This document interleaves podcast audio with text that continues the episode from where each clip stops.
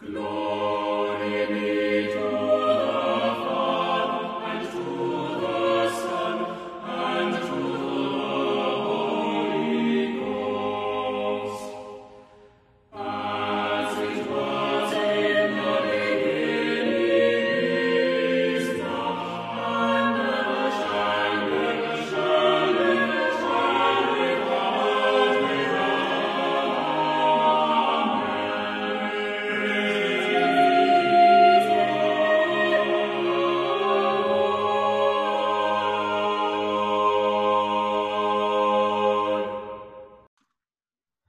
Greetings. Welcome to Haber Bros, a podcast for historic cross centered Christians.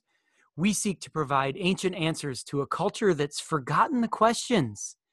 Thank you for listening this week. If you like what you're hearing or enjoy the show, please share it with a friend and say positive things about us on Twitter and Facebook.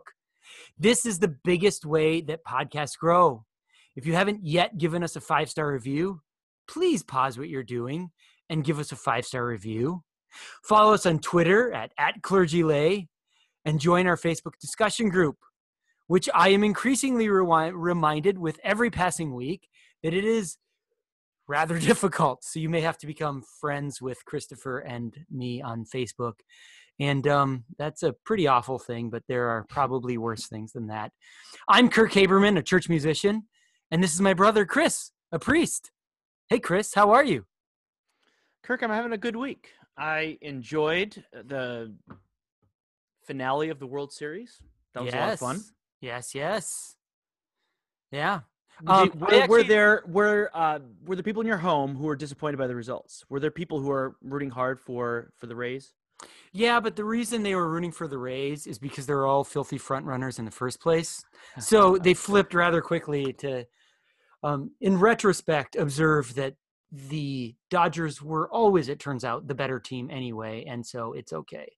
So you know it's interesting. I mean the the Rays are basically genetically like designed in a lab uh, for for me to like them. You know, being just an underdog, just yeah, a, a little engine that could, and and yet um, and creating weird margins of uh, marginal advantages that no one else had seen or thought right. of. Right? They are the new Moneyball. Right. We oh, we need Moneyball yeah. Part Two about the Rays. Yeah, yeah. Uh, and and the Dodgers, on the other hand, are designed in a lab for me to hate them, and yet I don't. I don't hate like, them either. Yeah, like they're they're a team that uh, has tried vainly for a decade to purchase a World Series, and uh, you know without success. But I think part of you know why I, I don't hate them and and kind of have some affection and I'm really genuinely happy for them is is the person of Clayton Kershaw. Is that he is just um, a, a, tragic figure in that he has been uh, had a phenomenal career apart from. And, and what's weird is it's not that his playoff ERA is all that bad. It's it's like four something, you know. Yeah. But but but he's considered to be kind of a, a, a choker in the playoffs. But but he's just so easy to like personally. I mean, he and his wife have you know opened orphanages in Africa, and, and they're just uh, amazing human beings who have done a lot of good things for the world. And uh, and he's done literally nothing uh, to, to uh, unlikable. Have you looked? Have you ever looked at his uh, his career stats? They're unbelievable. Whatever you think they are, it's better, better than you think. um, uh, he's a better and yet, pitcher and than he's Justin like lost Verlander. velocity over the years. Yeah, that's what's crazy. He's, he's like, had to reinvent himself. He has a plus slider, and that's kind of it. Yeah, yeah. and he can he's locate this, like, his fastball. Yeah, his fastball is like 91 miles an hour, which is nothing these days. When people right. are, you know, uh, what Tampa Bay has maybe six pitchers that could throw 98 or something. Uh, he throws 91. He's got a plus slider, and then this this kind of looping curveball that he can throw for a strike. Yeah, can we can we uh, can we talk for for just a moment about Saturday night? Um, I turned off the game with one out in the bottom of the ninth and no one on. Hmm. So like quarter to midnight, I missed it all. I missed it all. I uh, I go to the soccer match. Okay, so Sunday morning was was all church from the moment I woke up. Um, kind of preparing, praying, preparing music, preparing Sunday school lesson, uh, driving to church, being at church, and then immediately uh, we had this whole big thing, which I could tell you this other story about Simon forgetting a cleat at he thought the Costco parking lot, which we found out at 5 p.m. later uh, that night. He did not forget it in the Costco parking lot. He just left it at home because 10 year old boys, 11 year old boys. Um, But, But I'm anyhow- sure you had to drive to the Costco parking lot to verify. That it 20 wasn't there. minutes into his soccer game in New Wilmington, Pennsylvania, my neighbor says to me, Did you stay up for the baseball game? I was like, uh, Yeah. And then I turned out, and she's like, Whoa, whoa, I don't think you know what happened. and he told me the whole thing, the whole thing. Um, I, I don't know, listener, we can, we can maybe, uh, Chris, this is not an ESPN podcast. We can maybe link a, a, brief video segment into the uh, into the show notes. It was the most improbable baseball sequence of events I've seen Yeah. in a decade. Yeah.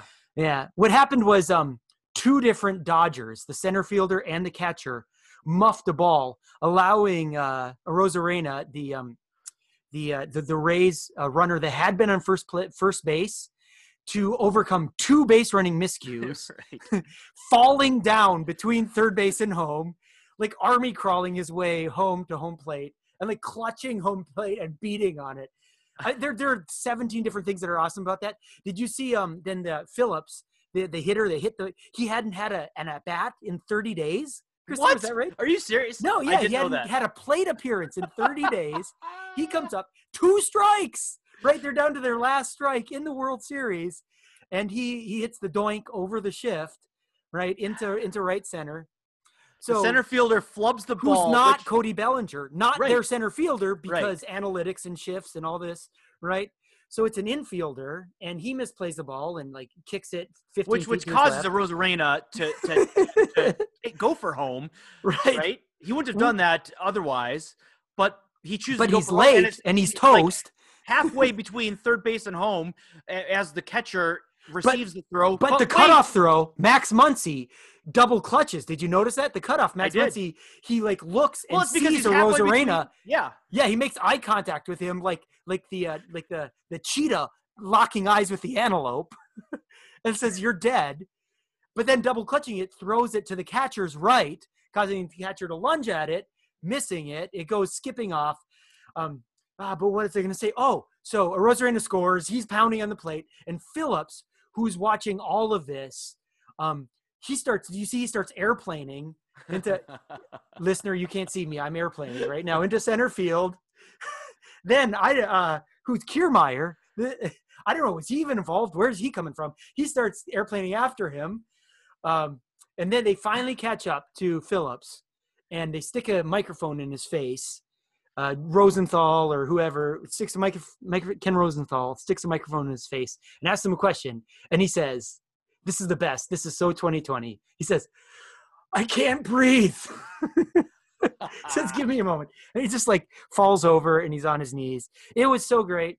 It was so great. We should uh, we should put a link into it. This is not this is not great content though, so I should stop talking. We should definitely put a link. Uh.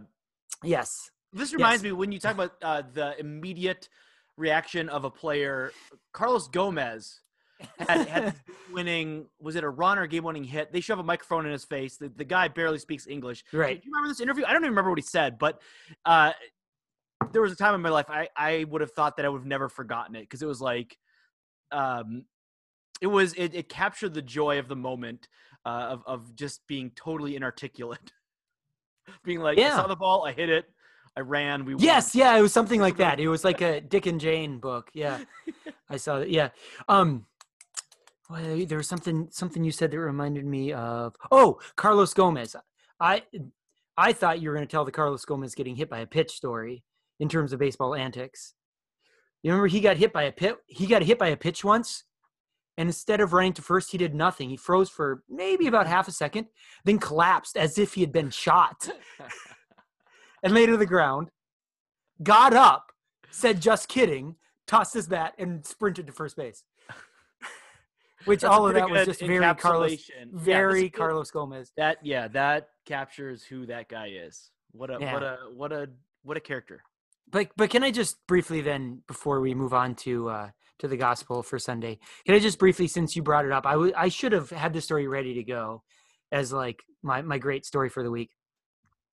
Um our our routine on Sunday mornings to incentivize our children being ready for an early departure to church is that once they are dressed for church, their hair is combed, they have they've eaten breakfast and their teeth are brushed, they may play on screens, Xbox or iPads, whatever they want. Um, and uh, while it's fall soccer season, in which they have uh, Sunday afternoon soccer matches, they also have to get their soccer bags together. Um, the problem is the incentive uh, with screens being that close, they cut corners. Yeah. Um, so it became clear to me uh, we had we parted ways. We had a parting of the ways in the church parking lot. I took uh, two of my children um, on the longer road trip up to New Wilmington, an hour north out of Cranberry, to uh, Simon's soccer match, his last away game, and uh, and we uh, we had to also gas up. So, fellow Pennsylvanians, um, I introduced my children for the first time in their life to the joy of MTO at Sheetz, made to mm-hmm. order, where they get to tap first on the screen ever. and yeah, they're very excited. Um, however, when Simon, as I was gassing up and and he's getting out of the car, he says, "Oh no, I have only one cleat," and so he thinks it's in the van. Um, so Kim's still at Costco. So I race back to Costco like a crazy person. After suddenly all the fun is drained out of everything. Like suddenly we're going to be whereas before we had we had time now the margin yeah. the, the, time margin is gone and suddenly like it's task oriented dad it's not fun dad um so i'm like we got to go come on order order order your sandwich let's go let's go let's go so we get to the costco parking lot and kim is not answering her phone i have no idea where she's parked so I sprint into Costco.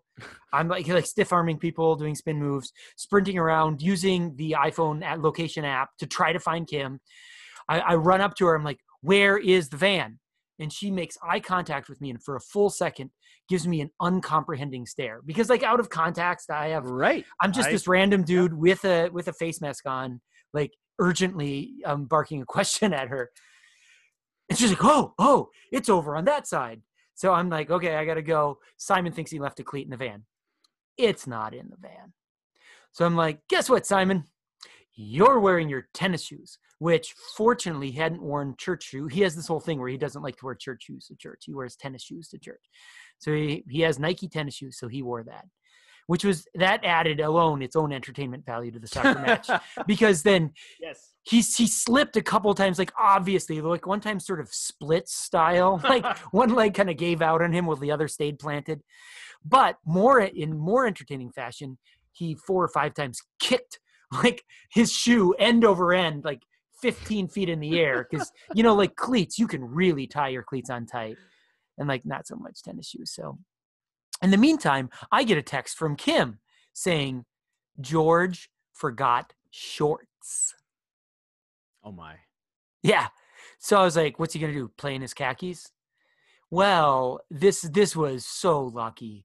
Um, she had got him a couple of pair of um, what do you call those? Uh, like Adidas joggers at uh, at Costco, which are a fancy name for sweatpants. Sweatpants. That's right. Yeah. Well, so why are they called joggers now? Anyway. Yeah, because they taper. They taper at the at the ankle. Okay. We're we're old, Christopher. We're old. Yeah. All right. That's so. That's what happens if you allow your kids to play video games before church. They cut corners. Uh, hey Kirk, do you know why Wendy's burgers are square? Because they don't cut corners. That's exactly right. Simon loves that fact so much. On that note, shall we turn to the gospel? Let's do that.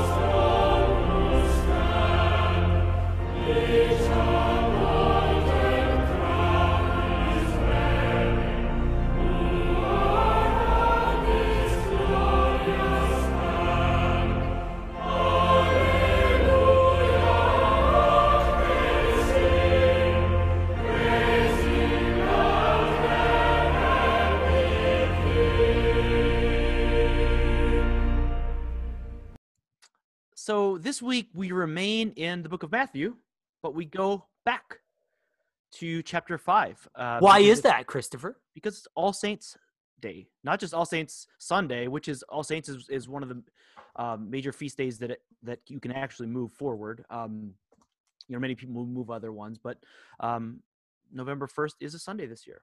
So we are uh, reading Matthew chapter five, verses one through twelve. Seeing the crowds, he went up on the mountain, and when he sat down, his disciples came to him.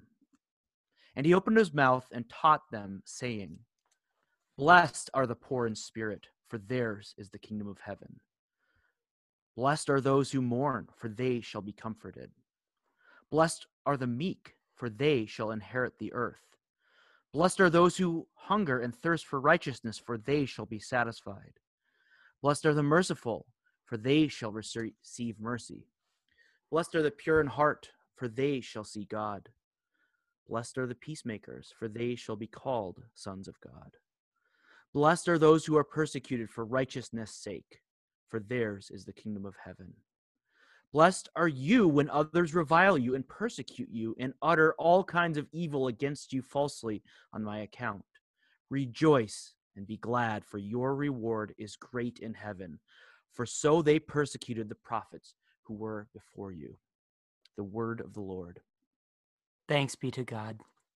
Now, notice uh, I said blessed and not blessed. That was a conscious choice.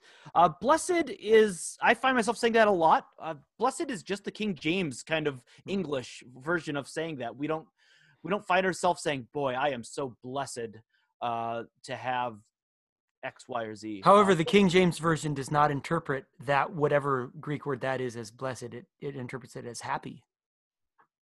really Yeah. not, not, Ha- not happy are about the- they who blah blah blah. Yep. Okay. But but I not to interrupt your interrupt your Kind of like um, when we say the, the Lord's Prayer, it's it, the, the- it really isn't pronounced hallowed, but we still say hallowed be thy name, even though it's really hallowed. hallowed. I I even I even go so far back. I say Our Father which art in heaven. yes, you do.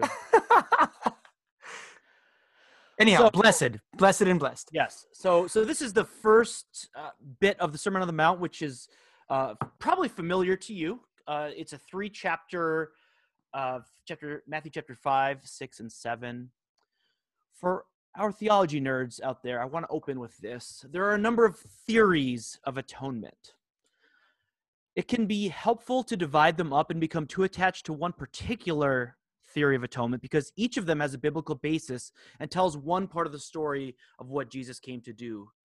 So, likewise, no single theory of atonement is sufficient on its own. I hope this is not too controversial of an idea. So, I don't want to get too into the details here and, and give a completely comprehensive overview of the various theories of atonement. If you're unfamiliar with this language, theories of atonement, uh, here's what I want you to know. Christians throughout the ages have have come up with different ways to explain what it was that Jesus has done for us. The most familiar theory of atonement for our listeners who are are have a background in evangelicalism would be the uh, the substitution uh, the substitutionary theory of atonement, sometimes understood more narrowly as penal substitution.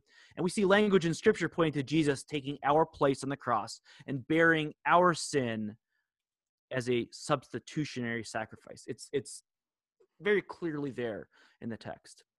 However, Jesus did more than this. Uh, he also conquered sin and death in his resurrection.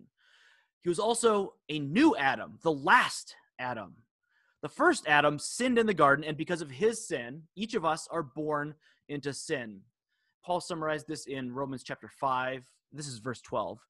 Therefore, just as sin came into the world through one man, and death through sin, and so death spread to all men because all sinned.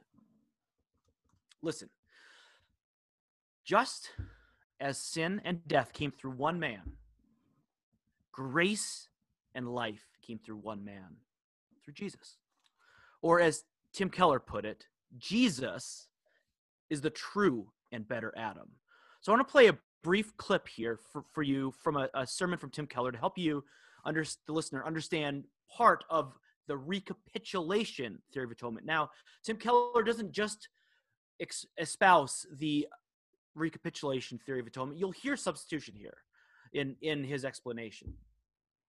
There are some who go way too far into the theory of the ex, the uh, recapitulation theory of atonement to the exclusion of other theories, and I'm referring mostly to Eastern Orthodoxy, Mm. uh, where uh, they take this to its logical extreme and they uh, come up with this idea called theosis, or in English that would be deification. If you're curious about this, I would I wouldn't Google deification. I would Google theosis. You can get a sense of what what this teaching is.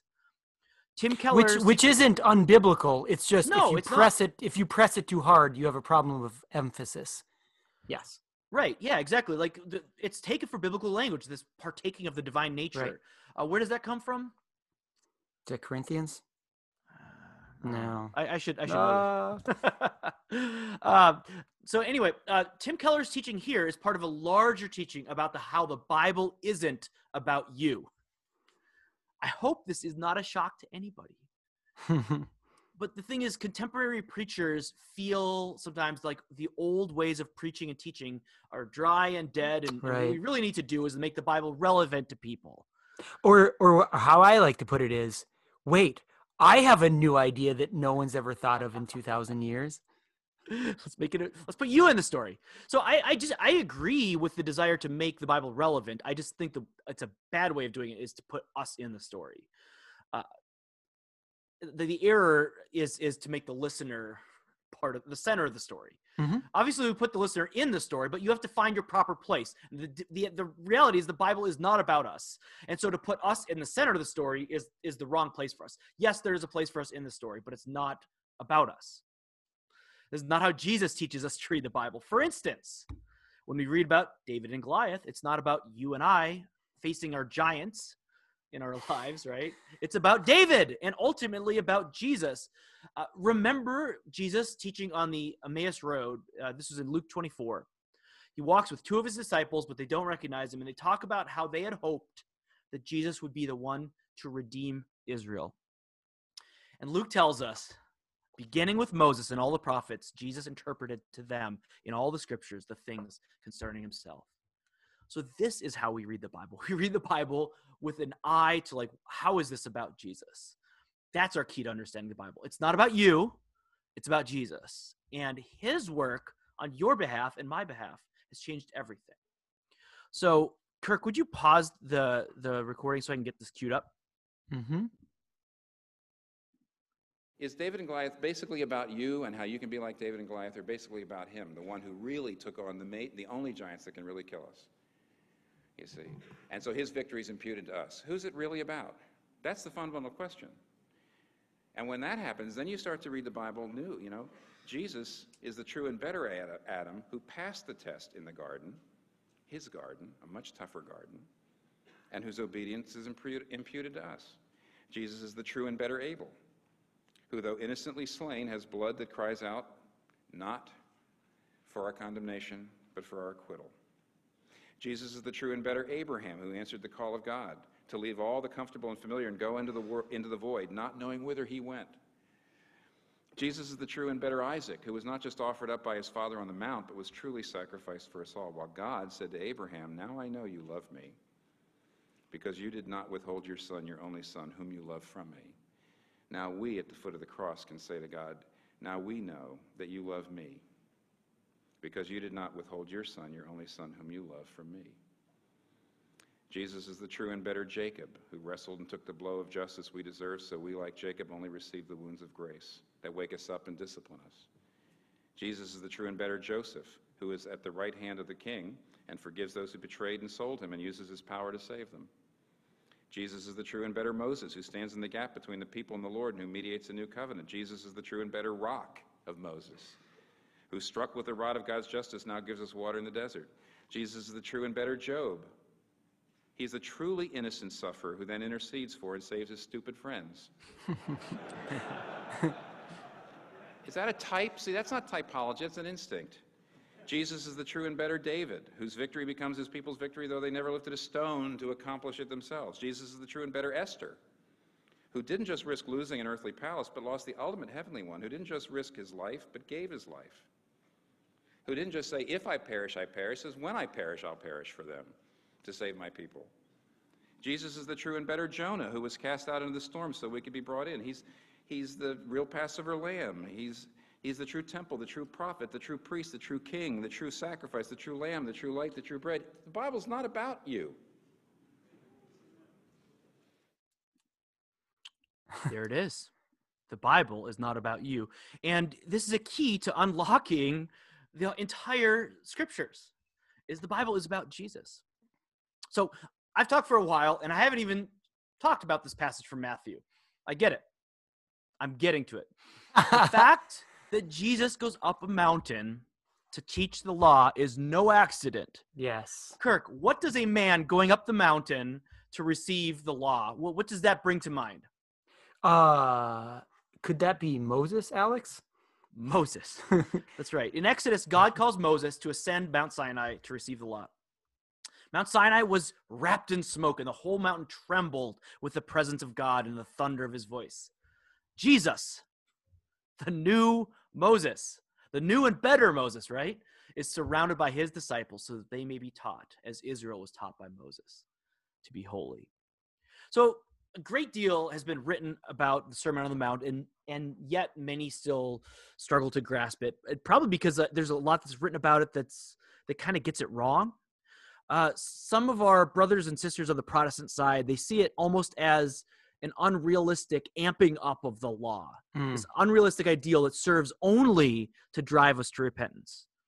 And so I talked last week about how the law does do this, Yeah. but the Sermon on the Mount is is far from unrealistic ideals that just serves only to drive us to repentance.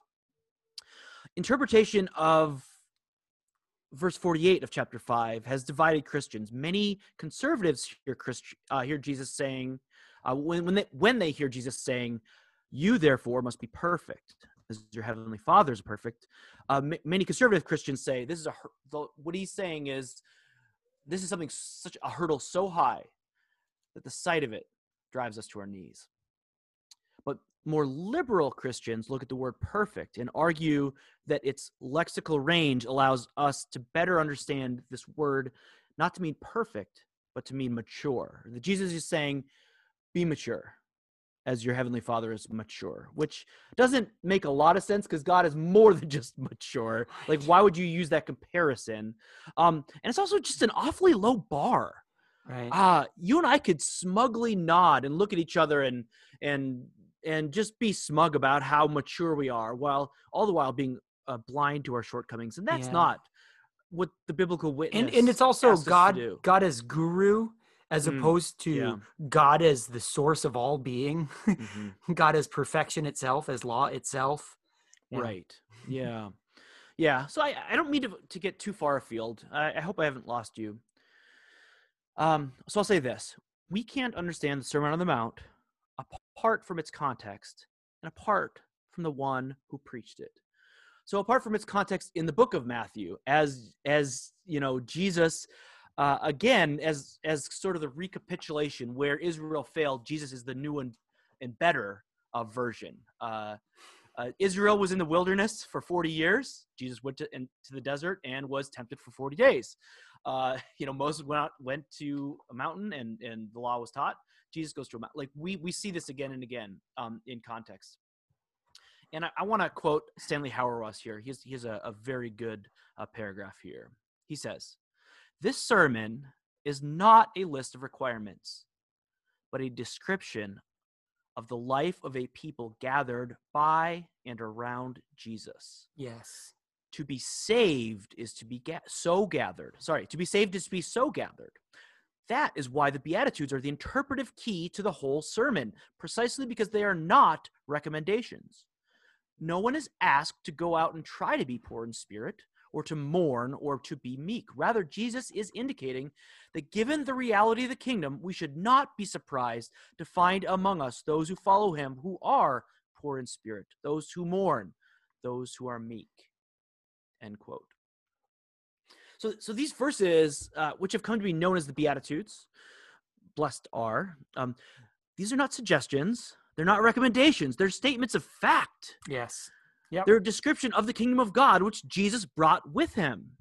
And so this is another misunderstanding that we have. Many people look forward to the consummation of the kingdom while forgetting that Jesus brought a kingdom and and he's talking about the kingdom that he brought with him. Yeah. So yes, we await the consummation of the kingdom when every tear will be wiped away, but the kingdom already is here. And here is a brief description of the kingdom. In the kingdom, the poor in spirit are blessed. In the kingdom, those who mourn are blessed because they will be comforted, and so on. This isn't telling us to do something here, it's a statement of fact. Isn't it interesting how the good news of Jesus Christ is instantly attractive to the poor? Isn't that interesting? And how the privileged are indifferent to it most often. And this is interesting, particularly in America, which is a society obsessed with privilege and a society who sees Christianity, Christianity as associated with wealth and privilege. Yeah. whether we're talking about America or the world, it is overwhelmingly the poor who understand the gospel better than the rich. Is it because they hope to get rich? No. It's because the good news of the kingdom has nothing to do with wealth. God comes to the poor and is good news to them right now. And I understand that this says poor in spirit, but Jesus preached the sermon probably many times. When Luke has the sermon, uh, it's not on a mountain, uh, it's on a plain. Right. And when Jesus gives us the sermon in Luke, he doesn't say blessed are the poor. He says, bless, I'm sorry, he doesn't say blessed are the poor in spirit. He says blessed are the poor. I mean, what a shocking statement to say blessed are the poor. Right. Um, God comes to the poor and is good news to them right now because the real treasure of Christianity isn't treasure, it's Jesus. Amen. And I I want to leave lots of room because I know you have lots of good things to say. So I'll toss you. Well, I think you said, um, and you said better than I could. Um, much of what uh, what I would have said. Um, I, I I agree with uh, your um, uh, your your quote of Hauerwas. How did he put it? Um, I mean, this is a theme of that is uh, not a list of requirements, but a description. Yeah, a description. That's right. A description of the values of the kingdom of God. Um, you and I have talked um, this year on this podcast about um, how Jesus, his moral economy, is an inversion of the world's values. Mhm. Um, and we say oftentimes the way up is down. I came not to Mhm. serve, uh, not to be served, but to serve. Um, and this is uh, Matthew's version of that. That was in John um, at uh, at the Last Supper before he washes feet. Um, you must let uh, you must must let me wash you. This is kind of Matthew's encapsulation of that vision. Um, and uh, I, I I like how you say it's not a list of requirements; it's just a statement of fact. Uh, your Christian faith, your confession of Christ crucified, marks you in this world. And our allegiance to Christ places a different set of demands and expectations on us, and it will put us on the road to sorrow. Your, your Christian faith, your confession of Christ crucified, marks you in this world. Our allegiance to Christ places a different set of demands and expectations upon us and will put us on the road to sorrow. Um, but as uh, Jesus assured us in this reading, um, sorrow for his sake is actually uh, blessedness. Um, and this is uh, this is turning that worldly wisdom upside down, right? Um, poking common sense in the eye, right? How is being poor or poor in spirit? How is mourning blessed? Uh, how is being meek blessed? How is being hungry blessed? um, and and yet this is the moral inversion, right? Um, Jesus is uh, Jesus is uh, is is a God who has come alongside us to mourn with us, and and and in doing so, because He is God, by just by doing so is saying that it's all worthwhile. The whole miserable human condition is worthwhile. There's something dignified about all of that. Please notice that with each of these sayings, Jesus does two things. Uh, first, he's honest about the difficulties and heartbreak in life, uh, particularly the difficulties and heartbreak of a life following him, right? Of a Christian life. But second, he, pro- he provides a promise of comfort, and not comfort that the world can give, And Christopher, does that sound like uh, one of the collects for evening prayer? Mm-hmm. Um, that peace which the world cannot give. Yeah, but ultimate comfort. Yours is the kingdom of heaven, he promises. Mm-hmm. Right? Um, blessed are those who mourn. I don't want to mourn, Christopher. Hmm. I like nice things. I like steak and luxury vacations. But the Christian path is ultimately, in the long run, a path of delayed gratification. Um, there's another life that we must seek. And a Christian must see to it that he is a sufferer and a sorrow bearer in this life. And we should at least appreciate Jesus and his honesty on this matter, right? He doesn't promise us something that's, uh, he doesn't promise us a happy ending when ultimately all our lives will end in death, right? For as Jesus explains elsewhere in the Gospels, the way of the cross will bring you suffering, right? Mm-hmm. So, blessed are those who are persecuted for righteousness' sake. We can at least appreciate Jesus for his honesty here as well. And blessed are are you when others revile you and persecute you falsely in my account? Rejoice and be glad, for your reward is in heaven. Your reward is in heaven, he says. Here's the matter of delayed gratification um, again that we will keenly feel if we follow Christ. Um, it, to be perfectly honest, what he's saying is the benefits of Christianity are not fully evident in this life. We just have to be honest, Christopher. I think this is a hard thing, right? This is a hard saying. Mm-hmm. Um, and this is why this is a fitting gospel, I think, for all saints, um, because of of the great body of believers, um, the church triumphant, that is, those whose victory is won, vastly exceeds the church militant, that is, those of us who are still fighting the fight on this side of the grave, right? Um, so there's an unspoken divide between these two worlds the world depicted in st matthew's gospel um, and that that and that divide is our death uh, death is a great pivot point in the christian's journey. And this is kind of something that we're honest about right when we celebrate all saints. Um, we celebrate those whose victory is won um, Mhm. those whose rest is won in that great hymn right for all the saints. Yeah so these are some things that i that i appreciate um, about the beatitudes. Um, and it's actually become sort of a go-to um, passage for me when i'm feeling down. Mm. Um, it's a reminder that um, that Christ suffered with me um, in all things. Um, so those are just some of my thoughts. Yeah, it reminds me of of a psalm which I'm trying to summon, which number it is. Uh, but it talks about how how the Lord makes the the the barren, He makes them into mothers, Yes. and uh, but that is not always in uh, in a real sense. Like God's um some wom- women remain their their actual womb remains barren, but in the kingdom, in the church, um, there is this familial co- connection where we have these spiritual children and these spiritual fathers and mothers uh, and, and it is as much talking about that as when god miraculously um, gives a child to a mother who otherwise couldn't carry a child Hmm. god does that but not every mother not every barren woman becomes a mother and and uh, some of that uh, is realized in the church in the church, which is, you know, you and I have this high view of, of the church while acknowledging that we are riffraff, that God has called together. But uh, the, part of the high view is realizing kind of what we are, that it's not just this voluntary association, like we're part of the Lions Club and, um, you know, the school board, not the school board, but maybe um, PTA. Um, it's not that, you know, the church is far more. And, and uh, I hope you're Googling uh, what Psalm that is. I, I'm sorry, I'm not. I was I was I think it's Psalm relying on your vast uh, wisdom of the Psalter. So it, it- it's Psalm 113, which I love. Um, and uh, this is from, well, you know what? I'm just going to take the time to pull it up in, in the Psalter. Uh, instead of, uh, usually we use the, the English Standard Version.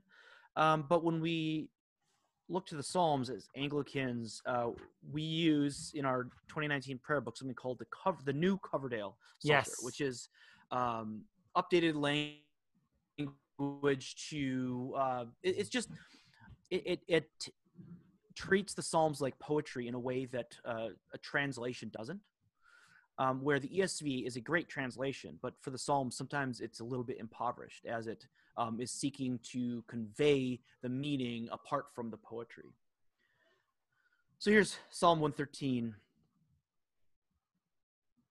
Wait, it's not 113. How did I get to 113? Wow, this is becoming a disaster of a, of a segment. no, it is. It, I'm sorry, it is. It's, it's just uh, further down. Um, it's not starting with verse one. It's starting with with verse five. All right. Who is like the Lord our God?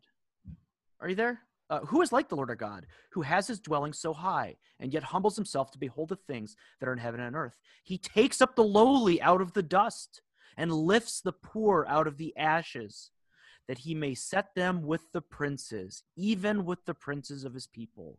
He gives the barren woman a home to dwell in, and makes her to be a joyful mother of children. Praise the Lord.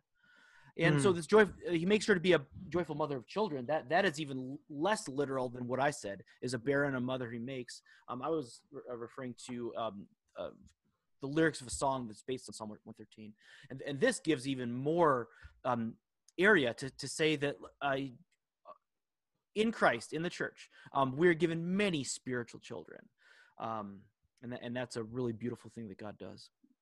Yeah. Yeah. Shall we move on to our theology segment? Let's do so.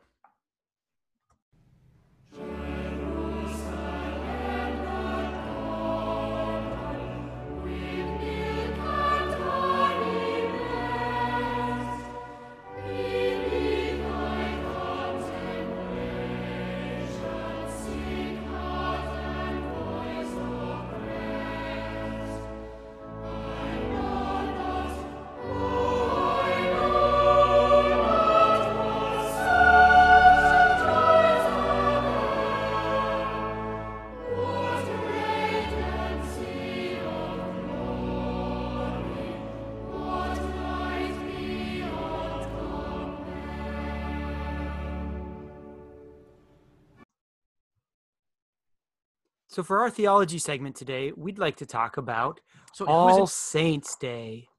Um, November 1st is uh, one of the principal feasts of the calendar year in, uh, in the church. Um, with just uh, a month left to go before the new the new year begins in Advent, um, and my home parish is All Saints, Cranberry Township, and so this is our uh, patronal festival and so this has been a special day in the life of our parish and in the life of our family. Um, Christopher, where does All Saints come from? Well, it is thought that All Saints came from Ireland, actually, and spread from there into England and then into the continent of Europe. Uh, is this what your information says as well? I hope so. um, that that it, it, it reached Rome eventually, uh, and in the ninth century, uh, we see the Pope Pope Gregory the Fourth uh, attesting to the reality of of celebrating All Saints as a thing, and uh, urged that this festival be celebrated all throughout the empire. And uh, what what it comes from is a desire for us to remember those who came before us, and uh, you know, on the Protestant side, we uh you know we believe in the the priesthood of all believers and we have kind of this flat kind of egalitarian sense of uh and and, and a little bit of nervousness about the way that uh, roman catholics talk about saints as far as um, maybe there's a little bit of stretching as far as uh, the criteria well they have to have so many miracles and it's like well do these saints actually have the miracles um, but let so it's yes it's true that every person so the bible when when paul would write an epistle he would say to the saints at this church Mhm. Yep. because all christians are saints and yet and yet this um this particular feast day isn't about every saint that came before us um that uh, a second festival was was added all souls um to, for that this is is is is about particularly um thinking of those especially um, saintly, memorable, pious people who are are what's the word I'm looking for? Who who are uh, sort of paragons of virtue, are people that we kind of look to for guidance and can inspire us. I mean, there are Holy exemplars. holy exemplars. That's a great way. and and the interesting thing is is you know that that you and I have been mentored by dead people, right? That Right. in in in reading the saints, um, right. we have in fact uh, been mentored by them, and and that's a, a powerful thing that we uh, celebrate on on this day. And so, kind of an interesting thing, which I think we're going to get to in a little bit, is how this actually used to be uh, a feast in the spring that was moved to uh, to the fall to November first, uh, kind of um, as as in the best form. You know, we we in the West see cultural appropriation as a bad thing. The church used to use it very strategically, Right. right? right. that they would appropriate. Um, you know, Jesus was probably not born at the end of December. It was probably in the spring. Like, there, you know, but but but um, but it, the we we celebrate Christmas on December 25th um, with because of its proximity to to the solstice. Uh, we've appropriated pagan holy days for the sake of Jesus, and that's that's not a bad thing. That you know, some, it's interesting how uh, kind of people interested in esoterica or or kind of these secret Gnostic things like to talk about sketchy ways that the church is, has become uh, what's the word uh, uh, um, kind of syncretistic, um, kind of Right. somewhat pagan. Um, but that's not the case here. Like when when when the church mixes uh, or appropriates these things, eh, they become totally holy. Yeah. Yeah. So um I I mentioned before that I appreciate um I love I've come to love All Saints because our parish is is All Saints. Um uh, for most Do you have Americans a story you'd like to share about how about how that church, how your church got its name? Uh chose All Saints, or is that something? I, we'll I, I talk about a think um? I think I think that was sort of uh, charismatically kind of came to our bishop. Um, Okay. I, I would say this uh, for most American Christians, this feast day is an afterthought if they even know about it at all. Mhm. Um, you may be surprised to know that uh, for about a thousand years, it actually played second fiddle only to Easter. Right, right. This is bigger And, than uh, Christmas. Yeah. And there's a certain logic to having Easter and All Saints as the two great holy days of the church, right? Because at Easter, we mark and celebrate the fulfillment and completion of Christ's life and work. And at All Saints' Day, we mark and celebrate the completion of the Christian's life and work. Mm. Mm. Um, and if you went to a church, uh, if you go to a church on All Saints, odds are that you read Hmm. a reading from the book of Revelation, Hmm. depending upon the year. Um, and this is always, Christopher, what I think of when I think of All Saints. Mm. Either that or Yeah. Hebrews. We are surrounded by so great a cloud of witnesses.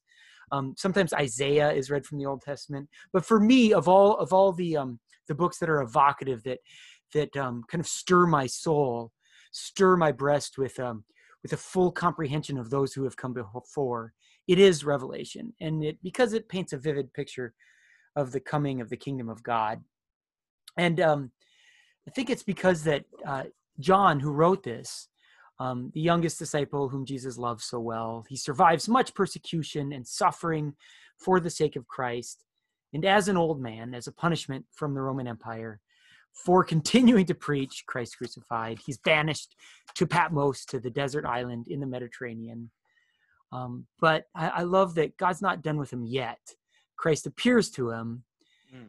and uh, and John writes this: "I looked, and behold, Is this Revelation seven? Is this Revelation Yeah, seven? Verse, yeah. Starting at verse nine. I looked, and behold, a door standing open in heaven. Jesus said, Come up here, and I will show you what must, must take place after this. And I love this. This seems fairly science fiction y.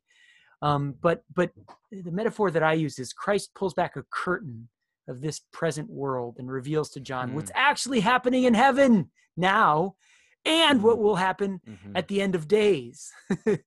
and John rec- sees and records for us, and it's a great comfort to all of us who trust in Christ. He sees a multitude which no man can number from every nation, from all tribes and peoples and languages, standing before the throne and before the Lamb, clothed in white robes, crying out with a loud voice Salvation belongs to our God who sits on the throne and to the Lamb.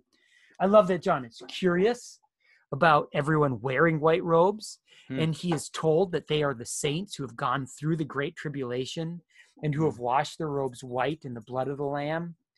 Mm. And uh, here's the thing about that word, tribulation. Bishop Duncan taught me this, Christopher.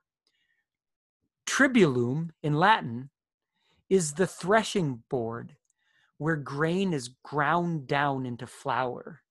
Mm. Christopher, you and I are being ground down.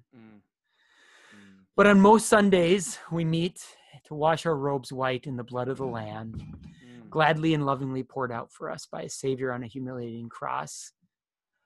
Um, and uh, he gives his blood, body and blood to us for the forgiveness of sins freely at the Lord's table every time we celebrate Holy Communion. Um, and it unites us with him and with that company of believers whose rest is already won. Um, and that's the bond between us, we the living, and the saints who have died. And so when we say saints in all saints, we simply mean all believers who confessed Christ as their only hope and who have died and who have gone on before us. And um, so we commune with them and with our Lord. And um, and this is what I find um, lovely and um, and moving about All Saints. Hmm.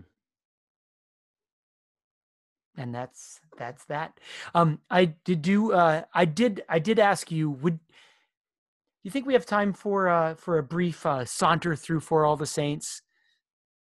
Sure. Before we do, um, so you you you kind of sussed out the definition of the word tribulation. Yeah. uh, and I think some of us are hesitant to to read Revelation because it seems confusing and and esoteric, maybe, and uh, and and it's been misinterpreted by so many uh, as far as you know searching for these you know obscure signs in our times and how to predict um, things that um, they're, they're you know well we're, we're going to see these these signs this is the the beast and this and the social security numbers the mark of the beast Right, and, right. um and and you know the tribulation will start you know here and and you're pointing out that you know the great tribulation um th- th- that that is a reference to to life Um, yes. yeah. yeah that it's not some like millennium of of uh of you know of suffering of of the church or whatever and and um and to i I would just encourage you to read revelation and um uh, you know we talked about in the past about the uh perspicuity of scripture but the clarity of it um that rather than being intimidated by it or or reading um unbiblical things into it um uh, from say left behind books or something uh, but to, but to just read it and you'll what you'll see is is uh, are things like this this glimpse of this glorious um uh, i mean what a beautiful image of of this multitude um Yeah. dressed in Which white no man every nation number. all tribes and peoples and languages um what a beautiful vision of what is to come. Yeah. yes let's take a look at for all the saints kirk Yes. So great hymn un unusually in uh, uh, I don't know how unusually I shouldn't say that. We sing every All Saints Day. We sing all eight verses Hmm. um, of the great Ralph Vaughan Williams setting, and uh, the uh, the inner verses, verses five and six. Um, oftentimes, where it can be done, where the where a choir can lead it, um, the organ or piano drops out entirely, um, as kind of an acknowledgement of um, their trajectory of the saints. Um, we are born into this world, and we have joy. We have Christ and the Holy Spirit who sustains us, and God the Father who provides us. Um, and yet, our, our, our we, we do have. Um, we must make our peace with the fact that in this mortal body we we die and we return to the earth from which we sprang, ashes to ashes, dust to dust. And I love the uh, the honesty of this song that in verses five and six the accompaniment often drops out. Um, uh, and and uh, and I'll, I'll I'll point that out when we get here. And uh, and yet we are not like those who do not have a hope, as Mhm. Saint Paul writes, right? right We yeah. will be reunited with the saints who have gone before. So um, the first verse is very famous. If you grew up in um, kind of any any kind of historic church, you probably have this this um, verse uh, rattling around in your brain. For all the saints who from their labors rest, who thee by faith before the world confessed, Thy name, O Jesus, be forever blessed. Alleluia. Mm. Um, and you uh, you may be familiar with uh, with some of the other verses. Thou wast their rock. O may they soldiers, faithful, true, and bold. O blessed communion, fellowship divine. Um, but I want to I want to skip to um, I want to read the last four verses here because I didn't grow up with these, Christopher. So I'm guessing you don't remember these either. You and I sharing a childhood, Right. um, and yet they to me um, would never fail to move me to tears. Um, verse five, and when the strife is fierce, the warfare long, steals on the ear the distant triumph song, and hearts are brave again, and arms are strong. Alleluia, alleluia. Right, and when the strife is fierce, the warfare long, steals on the ear the distant triumph song. What is that distant triumph song? What would the faithful warrior, the Christian warrior, the one who is striving in this life, um, hear, Christopher, that would um, that would reinvigorate the soul? Well, we read um, um, St. Paul writes to the Corinthians, Behold, I tell you a great mystery. The trumpet shall sound, and the dead shall be raised incorruptible, right? Um, so whether that's metaphorical or some heavenly sound, some heavenly trumpet blast, right? Well, anyhow, verse six: the golden evening brightens in the west. Soon, soon to faithful warriors cometh rest. Sweet is the calm of paradise the blessed. Alleluia, alleluia. Um, the idea that um, that rest is welcome to uh, Christians who have fought the good fight, who have run the race, as St. Paul says, um, who have won their crown. Um, that rest is is welcome. That I appreciate that honesty as well. Verse seven. Okay, so those verses are often done quietly, without accompaniment or with low accompaniment, and then we have that downbeat. Christopher, you know the downbeat, right? Yep. Tom, but lo there breaks, but lo there breaks a yet more glorious day the saints triumphant rise in bright array. The King of glory passes on his way. Alleluia, alleluia. Again, as St. Paul says, I tell you a great mystery. The trumpet shall sound, and the dead shall be raised incorruptible, right? Um, the saints triumphant rise in brighter way. The last verse from earth's wide bounds, from ocean's farthest coast, through gates of pearl streams in the countless countless host singing to father son and holy ghost. Alleluia alleluia. And in that last verse we're all singing our guts out. I'm playing mm. i'm banging away as loud as i can. There have been times where i've had a trumpet playing a descant or i've had choristers singing a descant um, but again, that's that image from Revelation. Um, Mhm. uh, a, a- um, people which no man could number, St. John writes. A multitude, a multitude which no man could number, he sees, singing to Father, Son, and Holy Ghost. A stirring image that um, that there await for us those who have won their reward, and um, you can't count them. You can't count them. I love that hymn, Christopher. Do you have any final thoughts um, fantastic. to bring us home for and it, it uses the King James. I love it, Kirk, and it uses the King James Holy Ghost instead of Holy Spirit. That's right. Um, yeah. Uh, so I, I have a couple of thoughts. Um, one uh, is, for some reason, as you were talking about uh, verse five and six, uh, and how you musically illustrate Mhm. um, kind of the the dynamics of of dropping down uh, instrumentally, but also Yes. going to like a mezzo piano, Mhm. um, and, and then uh, again musically uh, cr- ha- uh, very quick, not even a crescendo, but like you come in for, forte. Right. Um, yes. Verse seven, uh, Uh-huh. there breaks a more, more glorious day. Uh, that's a really neat thing in music. Um, the contemporary song that I think does that well is "In Christ Alone." Yes. where um, Yep. you have the death and the resurrection, where you can um, uh, you can emphasize that a little bit there. Um, but I I remember a piece that I'm not very familiar with. You had me listen to, and and you're just like, this is so great how he does this. is Haydn's Creation, yes.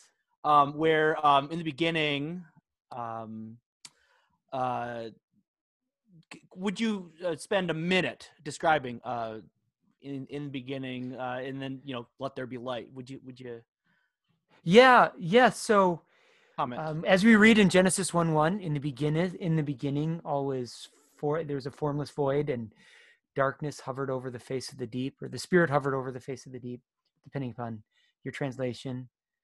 Um, and God said, "Let there be light," and all that happens pianissimo, very quiet.